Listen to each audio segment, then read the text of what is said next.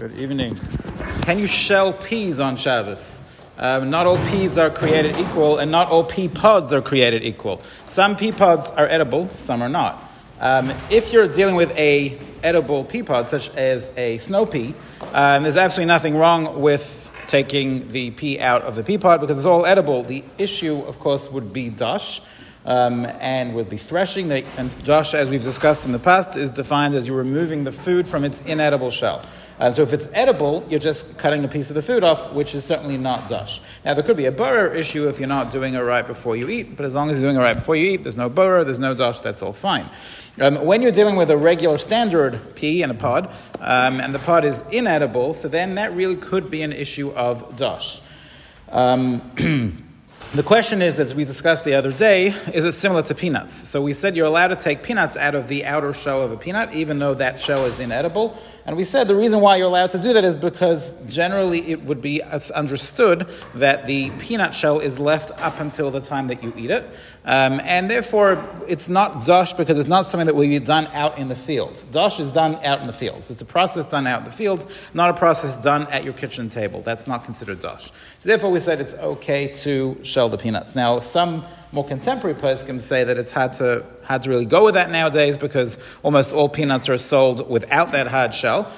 Um, but most people are makel when it comes to peanuts. Uh, but when it comes to peas, um, peas are a little bit of a harder sell uh, because peas, pretty much all peas that we eat, don't come uh, don't come still in their pod. Um, either you buy frozen peas, or you buy canned peas, or you buy dried peas, and they're always sold just as peas. They're not sold in the pod, which means that the pod is removed, so to speak, as part of the in the factory, in the in the farm, etc. It's not done at your dining room table, and therefore it really could be an issue of dash. So, bottom line, can you remove the pea from the pod? Um, so the person say you could do it, but do it with a shinoi. Um, it's a shiloh whether it's really dash. Um, do it with a shinoi, come up with a good shinoi, I don't know, smash it or something. Uh, but don't do the regular, you know, crack open the pod and pull it out. That that could be that could be a real issue.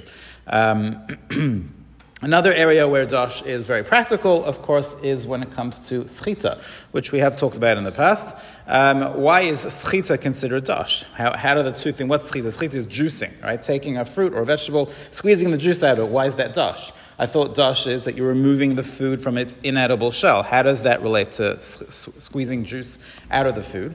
The answer is that it is very similar because when you're taking food out of an inedible shell, those are two disparate things. There's the food, there's the inedible shell. You remove one from the other, that's dash. When you want the liquid, so when you're taking a grape and you're squeezing it for grape juice, right now I want grape juice. I don't want the grape.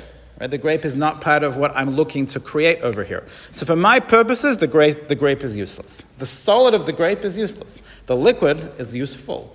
So it's almost as if I'm taking the useful thing, i.e. the edible thing, the juice, and taking it away from the, so to speak, inedible or at least useless for my purposes part of it, which is the grape. So it's a very similar process. You're removing the good thing from the thing that for your purposes is, in, is useless, is inedible.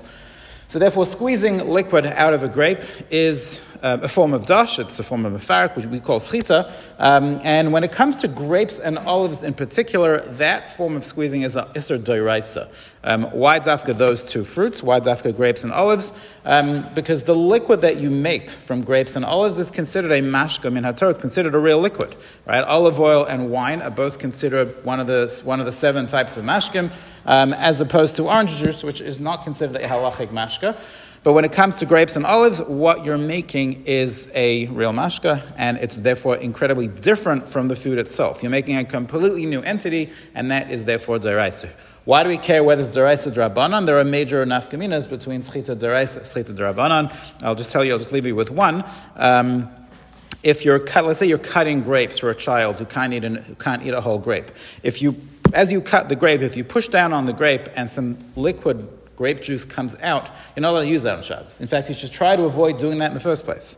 Um, so the person say two things. If you're cutting grapes, because the because liquid could come out, try and saw rather than push down. If you saw on the grape, chances are liquid will not come out, as opposed if you push down, liquid will come out. And if you think that that liquid will come out, the best thing to do is to cut it on it, put a napkin down or paper towel of some sort on the plate. So if any liquid does come out, it'll be immediately absorbed into the napkin. The liquid will, so to speak, never see the light of day. Have a wonderful night.